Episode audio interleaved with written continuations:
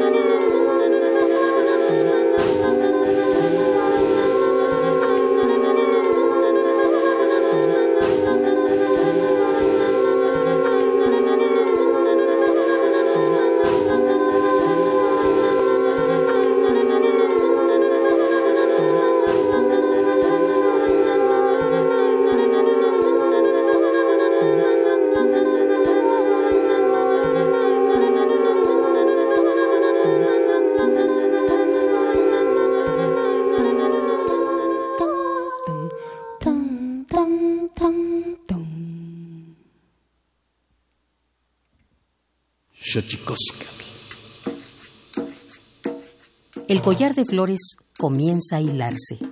Es momento de ir a lo profundo. Radio UNAM presenta Xochicóscatl, collar de flores, con Mardonio Carballo. Hacemos revista del México profundo.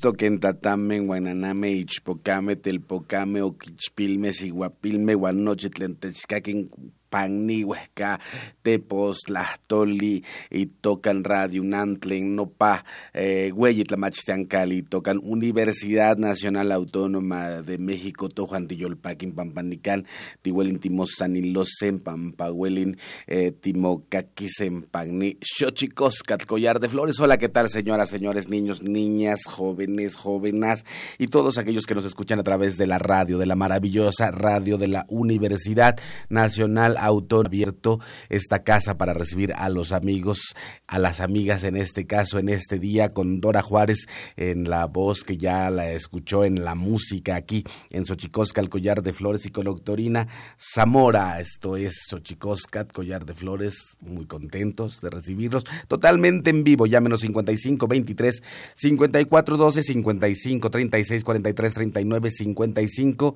36 89 89. Esto es Ochicoscal, pero antes de que otra cosa suceda, vamos a nuestra sección que nos habla de lo bien que lo hacemos en veces, pero sobre todo lo mal que lo hemos hecho. Vamos a este recordatorio, vamos al Tonalamat, a nuestras efemérides en derechos humanos. Tonalámatl o la ignota efeméride.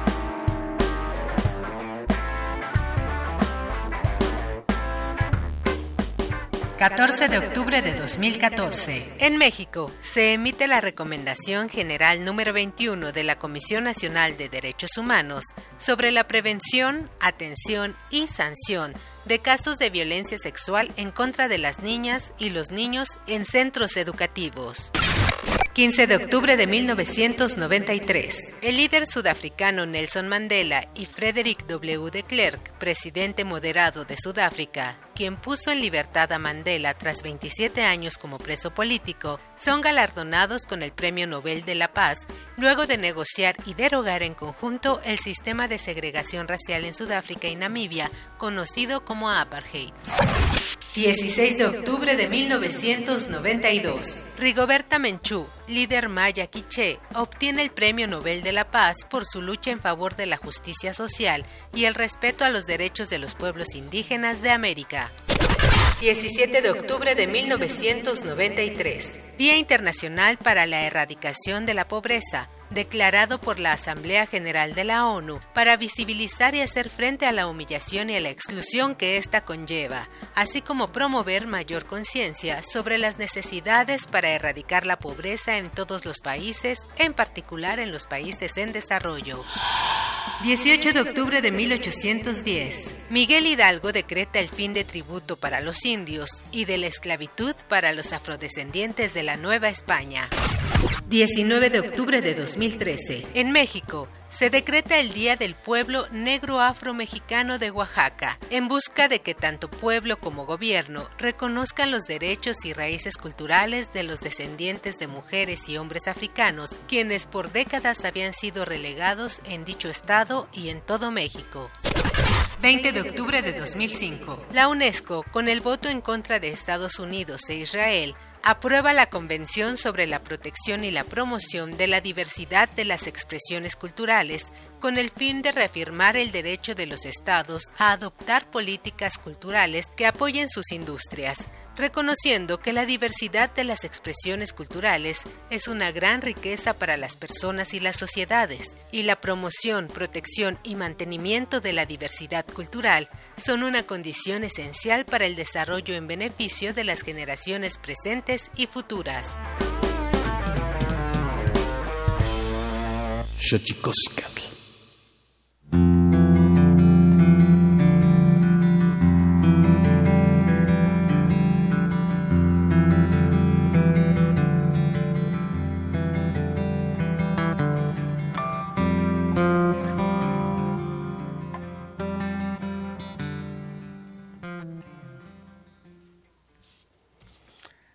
Estamos aquí en Xochicoscat, Collar de Flores, totalmente en vivo, ya menos ronco que la semana pasada.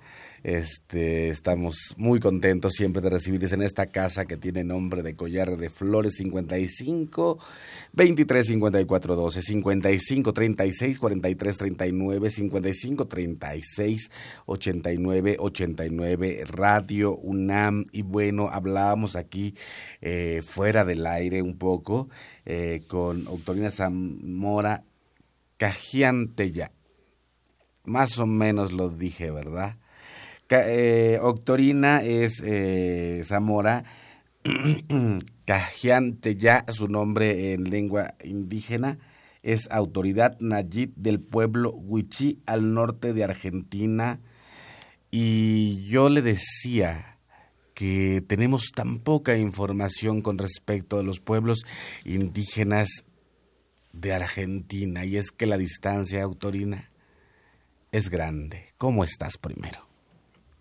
Amtena chivoye otlamusto kajlite ojokana tiwochikoyame iña jotlocueite en Argentina chiwuje mañaite otlamele oyentliti kani Muchas gracias por la invitación, la verdad que me siento muy contenta de estar en este programa y poder compartir este, las experiencias este, en Argentina así como para, yo decía que poco a poco nos hemos ido eh, un poco la negación de los pueblos indígenas eh, en, América, nos llega como eco también la negación de los pueblos indígenas en Argentina. ¿Y cómo está la situación de los pueblos indígenas en Argentina? ¿Cuántos pueblos indígenas hay en Argentina, Octorina Zamora?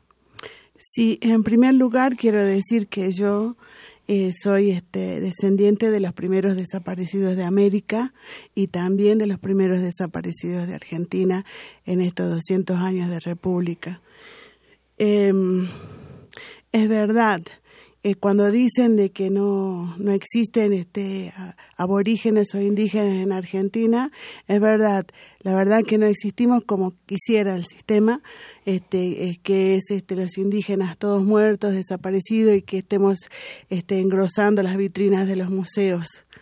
Nosotros estamos vivos, em, eh, somos alrededor de 40 pueblos, este, 17 este, pueblos hablantes. Eh, somos 2.000 organizaciones indígenas en Argentina. Em, em, de esas 2.000 organizaciones, 400 son de la provincia, estado de, donde, estoy, donde vivo yo, que es Salta, y de esas 400 organizaciones, 180 son Wichí. Casi el 50% de la organización de la provincia son Wichí. O sea, de que nosotros somos, este, digamos, un pueblo bastante importante en cantidad. Nosotros pertenecemos a la región que se llama el Chaco Hualamba, que comprende eh, tres provincias, Salta, eh, Formosa, Chaco, sur de Paraguay, em, de Bolivia y también este, un poquito tocamos este de Brasil pueblo este, de la región, este, aclaro esto porque muchas veces se habla del Tahuantinsuyo, ¿no? De las regiones del Inca. Entonces, este, eh, cuando se habla de Tahuantinsuyo, como que quiere englobar también a los pueblos chaquenses y nosotros, la verdad que no tenemos. Somos pueblos indígenas, originarios, pero eh, de una región y culturas totalmente diferentes. Nosotros no somos andinos, somos mm. chaquenses. Mm. Bueno, es igual como en México, ¿no? Que generalmente se suele se suele poner en un mismo eh, en un genérico de los pueblos indígenas, pero no es lo mismo eh, un eh, yaqui de Sonora que un maya de la península de Yucatán. Dora Juárez nos acompaña, nos acompaña aquí en la música. Dora Juárez, cantante, cineasta y bueno, ha trabajado con, eh, yo la conocí hace muchos años con este trío eh, Azul y bueno, ha colaborado musicalmente con el maestro Werner Herzog, que viene a México prontito, por cierto. Este, Dora Juárez, ¿cómo estás? Muy bien, Mardonio, muchas gracias. Me decías que tomándote un respiro de la Ciudad de México. Sí, sí, tengo un chiquito de cuatro años y tenía ganas de que, de que en su primera infancia tuviera contacto con la realidad, con la verdadera realidad eh, primaria de, de, la tierra y la naturaleza y me lo llevé a, allá a Oaxaca, a estar cerquita del mar y la tierra. Qué maravilla, qué maravilla. Un poco eh, escuchándote, un poco estos cantos que ya has explorado por ahí varias veces, el asunto del canto sefaradí, ¿no? Un poco, eh, eh, leía en tu biografía que músico judío argentino. Mira, mira, mira cómo se, cómo confluyen los astros para que se junten para hablar de la Argentina, ¿no? Sí, y mi, de hecho mis bisabuelos vivían en Salta. Así que sí, como que ahí se. Ah, yo conozco Salta. Mm. También por azares del destino me tocó estar en algún momento eh, en este proyecto que teníamos. Eh, que tenemos, Arriola Carballo, Las Horas Perdidas, nos fuimos a Salta a dar un concierto por allá. Así que, eh, fíjate, qué, qué, locura estar hablando de, de un lugar eh, eh, tan, tan lejano. Y sin embargo, la, la América autorina, la, la, América que yo siento que a pesar de todas las vicisitudes, cada vez quizá por el, eh, un poco lo que ha ocurrido con la democratización de los medios, se acerca más, se conoce un poco más ahora. ¿Qué opinas tú al respecto? Sí, yo creo que este es así a través de digamos de las redes sociales estamos un poco más comunicados pero estaría bueno que, este, digamos, de los que tenemos la posibilidad, porque no todos este, los, los, los, indígenas, ¿no? Este, tenemos la posibilidad de estar comunicados y de manejar redes sociales. Estaría bueno que los que manejamos redes sociales podamos bajar un poquito más y compartirles a nuestra gente este, que son las que están en las comunidades, las que sufren, las que resisten realmente, ¿no? Entonces, este, eh, bueno, nosotros desde, desde Argentina organizamos una, hicimos una organización, fundamos una organización que se llama CAMBA, que es en honor al gran cacique de la resistencia de todas las guerras declaradas este, por los argentinos a los pueblos indígenas, y hoy lo recordamos en una organización este, eh, desde Camba nosotros hemos convocado a diferentes este, referentes indígenas que están realmente en contacto con este, la gente que vive en las reservas. Mm.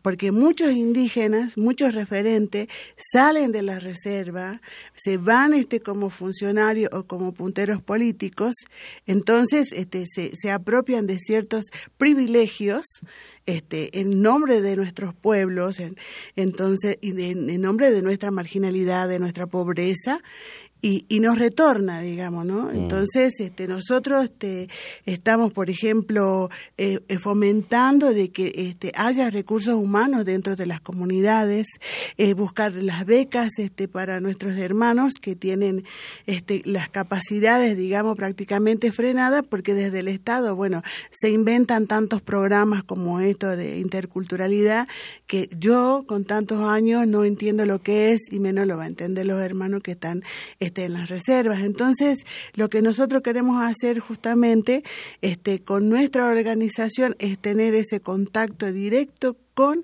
la gente de las reservas, también nosotros estamos impulsando una ley de educación indígena mm. este, para el pueblo huichí este, en Argentina.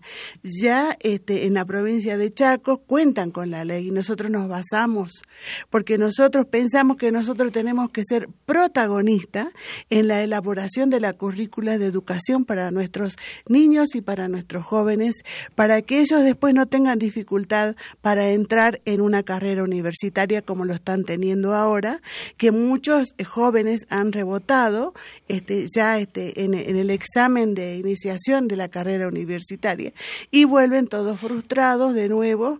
Entonces, ¿qué es la frustración allá? La frustración es el alcoholismo, es la vagancia, la droga y un montón de cosas que te lleva, digamos, las frustraciones. Entonces, no hay programas este, para respaldar y para acompañar a nuestros jóvenes, a nuestros niños, a nuestras mujeres. Nosotros este, somos constantemente violentadas como mujeres indígenas con los abusos, las violaciones, el femicidio, este, y bueno, son cosas que no se ven desde el otro lado, pero que sí las sufrimos, ¿no? Entonces, este, si nosotros los referentes no empezamos a denunciar ese tipo de atropello que se está haciendo, este, bueno, van a quedar en el silencio y, y siempre vamos a ser cómplices de esa negatividad. ¿no? Entonces, bueno, esa es la realidad de nuestro pueblo, pero también tenemos este, la resistencia, donde todos los años salimos los 12 de octubre a hacernos ver en la capital de, de Argentina con nuestras marchas y nuestros reclamos este, al Estado argentino. Porque nosotros no estamos ahí porque queremos, sino porque es nuestro territorio. El Estado argentino tiene apenas 200 años. Nosotros somos este, eh, pueblos milenarios y estamos reclamando lo que nos corresponde. ¿Cómo es la relación? ¿Hay reconocimiento de parte del Estado argentino para con los pueblos indígenas de allá? Hay mucho desconocimiento aquí. es, perdona que te haga estas preguntas, pero eh, es, hay muchísimo desconocimiento en relación a los pueblos indígenas eh, de Argentina desde México. Em, si nosotros hoy contamos con un reconocimiento fue por la resistencia y nuestras luchas, porque nosotros empezamos a salir a las calles, a cortar las rutas, a hacer huelga de hambre, a, hacer este, ver nuestras presencias, a organizarnos como mujeres, como referentes, a sacar a nuestra gente de las comunidades para hacer ver que ellos son también protagonistas de estas luchas. Em, eh, hemos tenido algunos logros positivos en el gobierno anterior este, de, Cristina Kirchner mm. em, y esos logros quedaron frenados este, con este gobierno este, neoliberal de Macri, que lo que vino no solo solamente a destruir a Argentina, sino a nuestros pueblos también. ¿Qué importancia tiene así como en la lucha y la resistencia, eh, el árbol genealógico en la música, Dora Juárez? Híjole, pues toda, ¿no? Yo siento que es como esta raíz que, que circula naturalmente por todo el código emocional, ¿no? Que es principalmente como la el motor principal de la música. Entonces, creo que ir hacia nuestra raíz ancestral a través de la música es, es un, pues sí, es un rescate que, que los músicos nos, no, no voy a decir nos debemos, porque, pero creo que es un muy buen ejercicio que para mí fue hacer eso con esta música sefaradí como ir hacia, hacia esa corriente energética que, que me sostiene finalmente, ¿no? Y, y, a partir de ahí, como se van, siento yo también como retejiendo y reconectando cosas en, en el sistema de memoria, el sistema de sinapsis, o sea, hay como cosas que están más allá de la razón, mm que, habitan en el cuerpo, alma, ADN o como le queramos llamar, o en todos ellos, que en los, hay un, como un hilo conductor, ¿no? Que se ha ido fragmentando a partir de toda la, pues, la colonización, pero no solamente la colonia de hace 500 años, sino toda la colonización que vivimos a partir de, esta cultura fragmentaria y cómo estamos pues fragmentados en el pensamiento en, y, retomar el hilo conductor profundo de algo, siento que nos reconstituye. y, y bueno, la música de esa manera me parece que es un ejercicio de reconstrucción, retomar la, las raíces. Claro, y, trasladarlas al propio lenguaje también, o sea, como hacer uno su sincretismo. Perfecto, pues estamos aquí en Xochicosca, el collar de flores, perdón, el gallito mañanero, con Dora Juárez y con Doctorina Zamora Cajiantella. Cajiantella. Cajiantella. Cajiantella. Vamos a nuestra sección dedicada a los idiomas, porque los idiomas tienen sus secretos y nosotros tenemos súper claro que en los idiomas y en las lenguas hay formas de problematizar el mundo, pero sobre todo de resolverlo. Tlachtolcuepa. El Instituto Nacional de Lenguas Indígenas presenta Tlachtolcuepa o la palabra de la semana.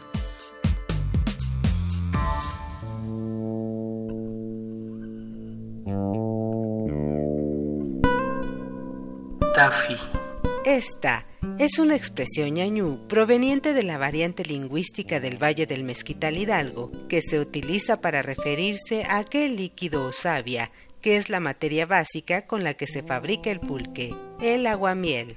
El vocablo tafi es un sustantivo que proviene de la familia lingüística otomangue y pertenece a la agrupación lingüística ñañú.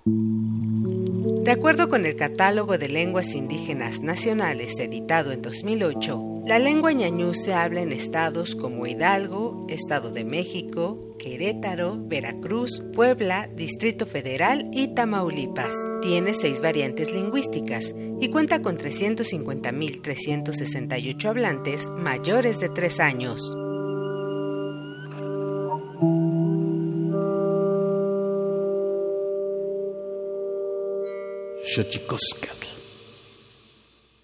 Pluriversos PUIC, un mundo culturalmente diverso. Espacio en colaboración con el Programa Universitario de Estudios de la Diversidad Cultural y la Interculturalidad.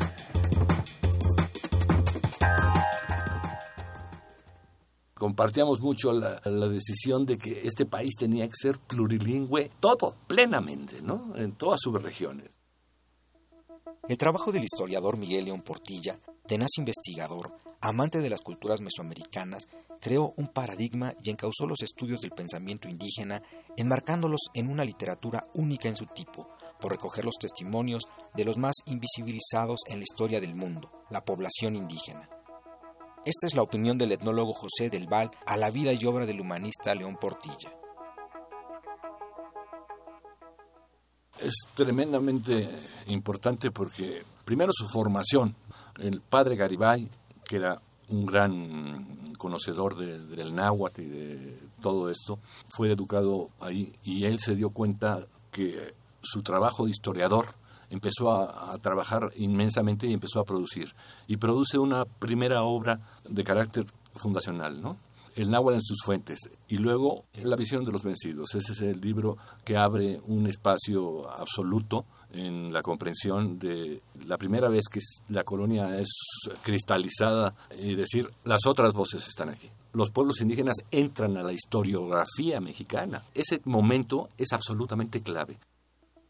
En su haber, el maestro León Portilla deja 31 libros, en los que destacan desde luego La visión de los vencidos, 13 poetas del mundo azteca, La tinta negra y roja, antología de poesía náhuatl, y la publicación más reciente, Erótica Náhuatl, por citar solo alguno de sus textos. Con esa visión temprana del panorama actual que atenta contra las lenguas originarias, el esfuerzo literario y lírico del sabio mexicano Miguel León Portilla lo convirtió no solo en un referente, sino en un gran aliado de la lucha histórica de los pueblos indígenas por su ferviente defensa de las culturas mesoamericanas a través de las letras. Entendía el fenómeno muy bien y había una complicidad entre Montemayor y el doctor Portilla y nosotros en eso, en dotar a las lenguas indígenas del nivel de dignidad de cualquier lengua de América. La forma fue, bueno, pues si queremos demostrar que no hay dialectos y lenguas, sino las lenguas son todas, entonces pongámoslas juntas para que se vea y qué mejor que la poesía, que es la que expresa más profundamente y al mismo tiempo que genera una enorme diversidad de lenguas, resulta que los temas fundamentales son muy semejantes. Todo lo que la poesía establece, entonces eso fue también de enorme importancia. ¿Cómo honrar la memoria del emérito universitario León Portilla? A través de la música y la composición lírica, rendiremos homenaje con un recital de poesía en lenguas indígenas este próximo martes 15 de octubre en las islas de Ciudad Universitaria a las 2 de la tarde. Un evento en coordinación con la Dirección General de Atención a la Comunidad. Para conocer el programa y los invitados, ingresa al sitio www.nacionmulticultural.unam.mx o súmate y comparte el evento en nuestras redes sociales. Recuerda que nos encuentras como arroba puicunam.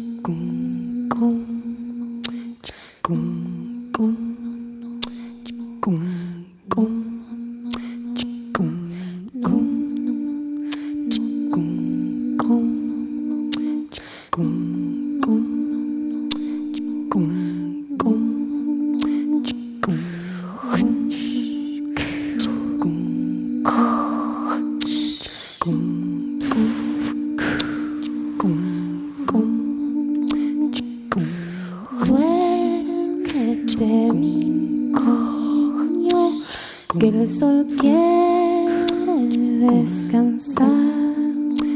Si tus ojitos no cierras, el sol nunca partirá y la luna ya se asoma, ya te viene a regalar con sus rayos color perla sobre tu frente de azar.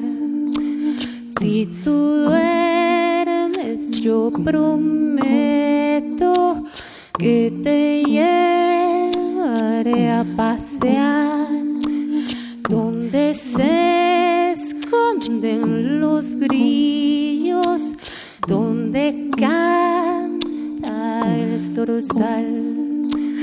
Te presentaré a las flores, al desierto y a la mar, y verás de dónde brotan las almendras y la sal.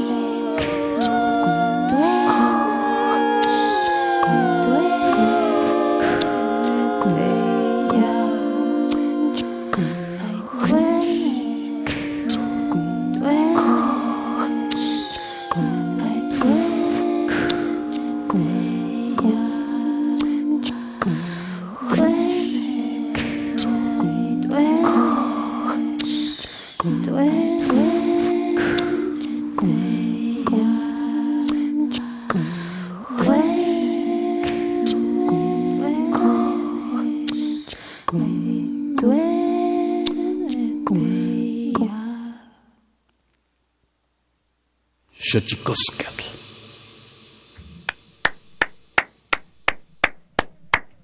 Dora Juárez, planes, discos, ¿dónde, ¿dónde te encontramos? Instagram, Facebook, Twitter y todas esas cosas de las... Pues me encuentran en Facebook, eh, hay una página web que es dorajuarezkikskowski.com y bajo el mismo nombre en Facebook y también en Twitter, Instagram todavía no.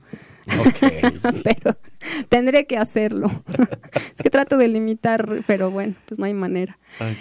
Y este y estoy pues este esta canción que acaban de escuchar es una canción de cuna justamente inspirada en las bagualas del norte de Argentina y, y está es parte de, del nuevo disco que estoy produciendo con Federico Schmuckler y es un disco con ahora sí con puras composiciones mías y bueno, pues esperemos que el próximo año ya esté, esté al aire.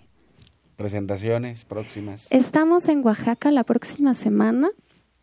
Eh, no, esta semana ya, ya es lunes. Vamos a estar este viernes en la biblioteca en Estroza a las 8 de la noche con cantos para una diáspora, el repertorio sefaradí. Y el sábado a las 8 de la noche también en La Jícara, en la Bella Oaxaca. Muy bien. Octorina, ¿qué te trajo a México? Sí, hace unos años atrás yo conocí una profesora que se llama Sonia Álvarez, mexicana ella, y empezamos este, bueno, a charlar y ella fue a Argentina, eh, conoció mi, el trabajo que estoy haciendo y entre otras cosas, bueno, de impulsar la ley sobre educación indígena. Em, justo em, se estaba organizando el simposio sobre políticas de lenguaje. Entonces, bueno, ella me mandó las datas y me sugirió que este, anotara este, el, el proyecto, ¿no? Para poder compartir acá en México teniendo en cuenta que para nosotros este México desde Argentina nos marca no con el tema este indigenista por lo menos. Entonces, este, me pareció muy interesante poder, este, eh, poder participar eh, como pueblo wichí. Em, no sabía yo si tenían idea eh, la gente no sobre el pueblo, pueblo wichí, entonces em, bueno, el problema era que económicamente por ahí estamos lejos y los pasajes son caros, así que bueno, hicimos, como decimos allá, vaquita, este... Y Aquí también se dice. y una de las principales, así como culpables, es la profesora Sonia Álvarez, este, su familia, quienes hicieron todo lo posible para que yo esté acá. Em, participé, eh, para mí fue un, un, alto honor poder participar este, en ese simposio, escuchar a los grandes de la lingüista, de acá de México y también este gente que vienen de otros este mm, eh, países no eh, me hubiera gustado más que hubiéramos sido todos indígenas, ¿no? Pero bueno, este, este, este, no era organizado tampoco por los pueblos indígenas, pero bueno. Es otro terreno que habrá que ganar en algún momento. Este, pero fue muy interesante poder escucharlos, poder compartir las experiencias. Eh, conocí gente que, bueno, argentinos, profesores que están trabajando, que este, por diferentes motivos están viviendo acá. Eh, bueno, eso hizo que me invitaran en otras universidades. Em, como la pedagógica para compartir con los niños de educación indígena. Eh, esa de niños, digo yo, jóvenes que están haciendo la carrera de la educación indígena, este, em, poder compartir la educación indígena de Argentina con ellos, intercambiar ideas, este, también este, en otra universidad, ya con la compañía de un hermano que está haciendo el doctorado de abogacía acá en México, que es argentino. Este, fuimos a dar una charla, creo que en la Universidad Metropolitana. Mm, a la UAM. Eh, sí.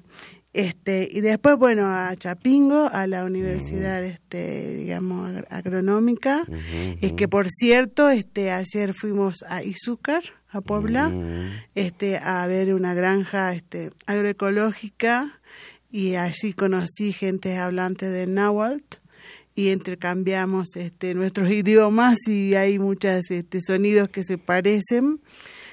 Fue bastante interesante, he aprendido muchas cosas, me llevo, la verdad que yo me voy pasado mañana. Entonces me estoy llevando este, mucha, muchas experiencias. Tuve el, honor y este, de, participar en la marcha por los, este, del 12 de octubre acá y también haber agarrado el micrófono y también este, decirle a los hermanos mexicanos que Argentina estamos este, presente a pesar de que nos quieren ausentar, digamos, el sistema, eh, con los mismos problemas, ¿no? Con desaparecidos, asesinados, muertos, este, este, este, digamos, de querer ignorarnos, hacernos desaparecer. Entonces, este, bueno, nosotros con el mismo problema y lo bueno es que estaría, o sea, yo propongo, ¿no? De los hermanos, referentes que nos está escuchando, que podamos, este, este, eh, unirnos en un tejido, ¿no? Como para no perder, digamos, este, la comunicación. Porque yo, este, un pequeño ejemplo, ¿no? De ayer, en, cuando fui a la granja esta agroecológica, me encontré con un hermano árbol que yo pensaba que no había acá, que es el algarrobo. Acá tiene otro nombre mm. y este es el fruto. Y este es el alimento principal que tiene los y que acá en esa granja lo utilizaban para darle comer a los cerdos. Es el mezquite en México. Ajá, bueno, eso. Entonces, la verdad que me, me gustó mucho, así que expliqué cómo se come y cómo se hacen las bebidas espirituosas. Entonces ahí hemos compartido también conocimiento este, con, con los pueblos de acá de México y con los compañeros, porque bueno, aprendí que originario es una cosa e indígena es otra, ¿no? Entonces, con los compañeros originarios e indígenas está este, compartir este conocimiento de nuestra comida y de nuestra bebida. O sea que te sacamos jugo en México. Total, total, hace dos semanas que no paro. Qué, maravilla, pues es una maravilla poder eh, tender los puentes, poder conocernos, poder eh, confrontarnos también en, la realidad que nos circunda. Es importante eh, entender, ¿no? Pues nosotros siempre decimos que, que mirar hacia abajo, mirar, mirar hacia la parte sur de nuestro continente es sin duda importantísimo y que es impostergable ya, ¿no? Creo que ese es el sentido también que una visita como la tuya se vuelve grande y tu visita sin duda pues ha sido importante sobre todo para conocernos y para que conozcas a más gente. ¿Qué te ha parecido México en su en sus avatares, en sus festejos, en sus glorias, en sus vicisitudes? ¿Qué te ha parecido? Em, yo creo que espiritualmente ya estuve acá, ¿no? Entonces, más que nada es un reconocimiento, ¿no? Es reconocernos este, físicamente, pero yo creo que em, todos los pueblos indígenas sentimos lo mismo que puede sentir un mexicano con todas nuestras diferencias este siempre hay algo que nos une no y esto este este espíritu este gran espíritu no que nos une a nosotros es de sabernos que somos los originarios de América no y, y, bueno, y de recibirnos como hermanos, yo me sentí muy abrigada este, con, con la familia donde estoy parando, pero también así con el mexicano en general. No he sentido maltrato, no sé si lo tienen con, entre, entre ellos, porque a veces tratamos bien a los que vienen de afuera, ¿no? pero de todas maneras, este, yo me, me sentí muy honrada de estar acá. Me vine a hacer como un posgrado. este, me llevo un montón de, de conocimiento para compartir allá con mis hermanos, no solamente con los huichí, sino con este, los demás pueblos a la cual tengo todo el tiempo este, el contacto. Eh, me voy muy muy, muy cargada de, de, energías.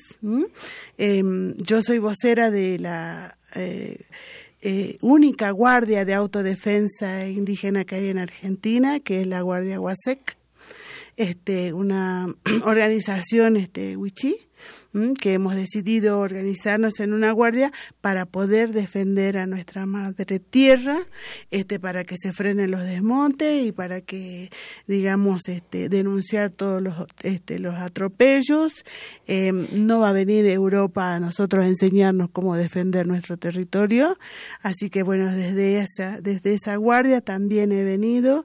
Em, me hubiera gustado contactarme con más este, hermanos que también están con la experiencia de la guardia, bueno, pero otra vez será, ¿no?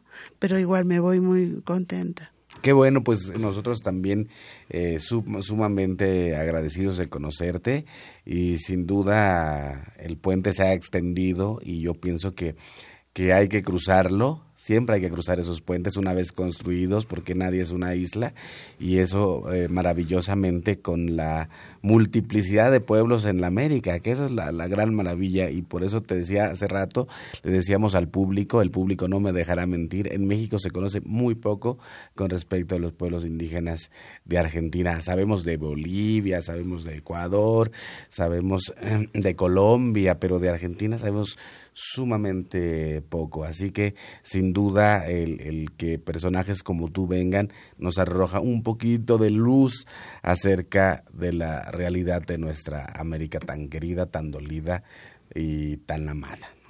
Muchas gracias por acompañarnos. Eh, Juntémonos y levantémonos todos juntos Igual Namejen, que el sol nos acompañe. Nani yolpaki pampa nikan eh, titich pachaloco pampa tihuelihken ti ti mitzelihken pan nitocha nitocan xochicoscat guanani tlahtoa pan sellos tlahtoli tocan mexcat. Yo solo te quiero agradecer que has venido a esta tu casa que se llama Collar de Flores o Chicoscat y bueno, eh, sin duda eh, es, es importante para el diálogo poder ah, hacer que en la radio mexicana suenen estos sonidos, que el mío es la lengua náhuatl, que muchos le dicen la lengua mexicana. Muchas gracias. Gracias. Dora Juárez, Dora Juárez, contigo nos vamos a despedir cantando, pero entonces, concierto en Oaxaca, en la biblioteca. En Estroza. En Estroza. Ajá, eh, viernes a las 8 de la noche. Entrada libre y gratuita. Entrada libre. Y en la Jícara eh, que están de aniversario el sábado 19 a las 8 de la noche también. ¿Qué tal trabajar con Herzog? pues toda una experiencia intensísima como sus películas. ok. Pues muy bueno. Dora, muchísimas gracias por acompañarnos. Gracias a ustedes, muchas gracias. Vamos a ir a, nuestra sección, nuestra sección eh, que nos dice más libros al rostro o lo que es lo mismo, más más amoch, menos face. Más libros al rostro, o lo que es lo mismo, más amoch, menos face. Espacio en colaboración con el Instituto Nacional de Antropología e Historia.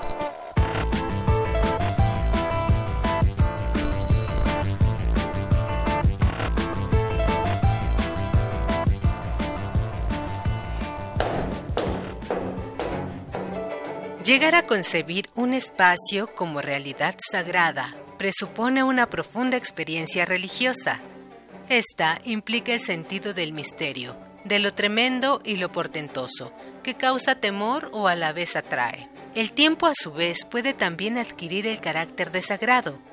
Vale ello respecto a los periodos y momentos en que los hombres reactualizan a través de sus fiestas y ritos el obrar primigenio de la divinidad. En el acercamiento que aquí intento respecto del tiempo y el espacio sagrados de Tenochtitlan, seguiré dos caminos que a la postre convergen. Atenderé primero a la Tenochtitlan, que según los relatos míticos se anunció y preexistió de modo portentoso en el pensamiento de los dioses. Se trata de una Tenochtitlan esencialmente mítica, la que sería famosa metrópoli se manifestó así, según veremos, en un tiempo y espacio primigenios y divinos. Con estas palabras describe Miguel León Portilla el libro México Tenochtitlan, su espacio y tiempos sagrados, volumen en el cual retrata la estrecha relación espacio-temporal con los mitos y creencias de los habitantes del antiguo imperio azteca Así, a través de códices, fotografías, planos, esquemas y relatos, el investigador emérito de la Universidad Nacional Autónoma de México da en este trabajo un tratamiento literario a dichos aspectos que para muchos puede conformar parte de la superestructura cultural mexica, pero que son parte de un todo social inherente al proceso histórico. Te invitamos a adentrarte en el libro México Tenochtitlan, su espacio y tiempos sagrados, de Miguel León Portilla. Descárgalo gratis del apartado de libros electrónicos dentro del sitio web difusión.ina.gov.mx.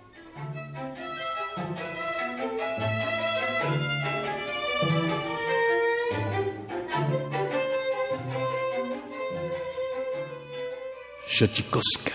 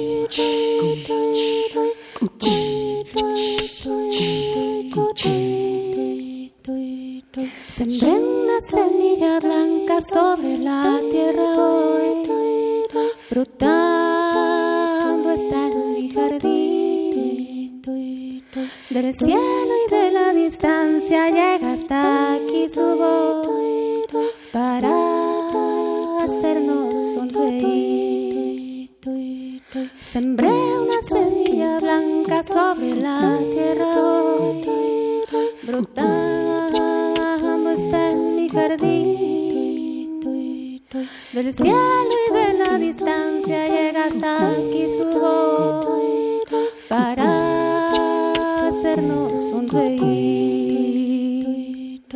Canto fugaz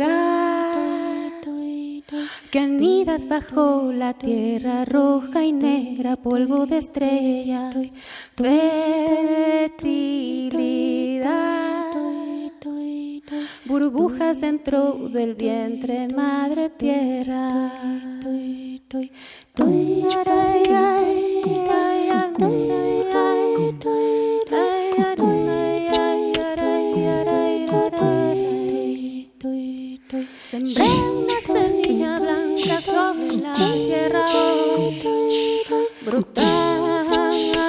En mi jardín.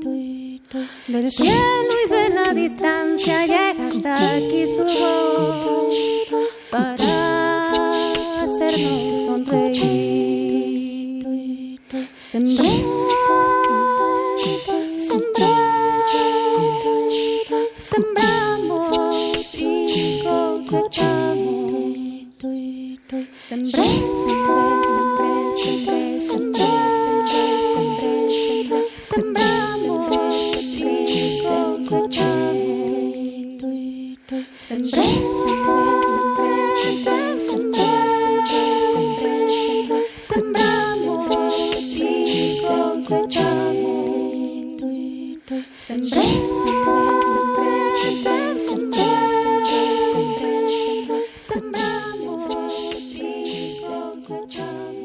Flores, Xochicóscatl aquí en Radio UNAM. Gracias a Alejandra Gómez, Héctor Castañeda, Aldo Herrera, Emanuel Silva, Inti, Frida Barco, a, Juan Mario Pérez del PUIC y a usted que nos escucha aquí. Gracias a Dora Juárez, que usted está escuchando como fondo musical en este programa, y a, a Autorina Zamora, que nos visita desde Argentina, Cajiante ya. Aquí estamos, Ochicosca, el collar de flores. Nos encontramos la próxima semana. Tlaxcamatiniac, Timumelaguampanchi, Cuelli, Tonati, Xixcahuamacue, Polimo, Tlacto.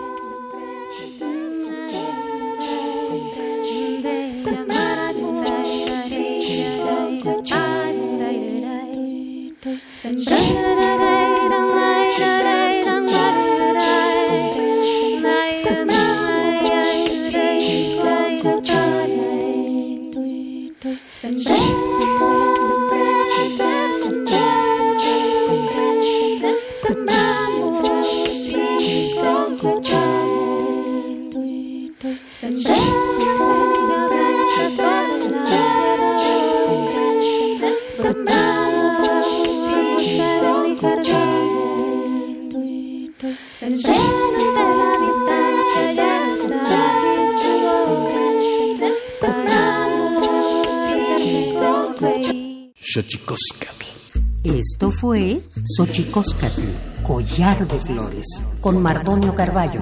Hacemos revista del México Profundo. Una producción de Radio UNAM. Experiencia sonora.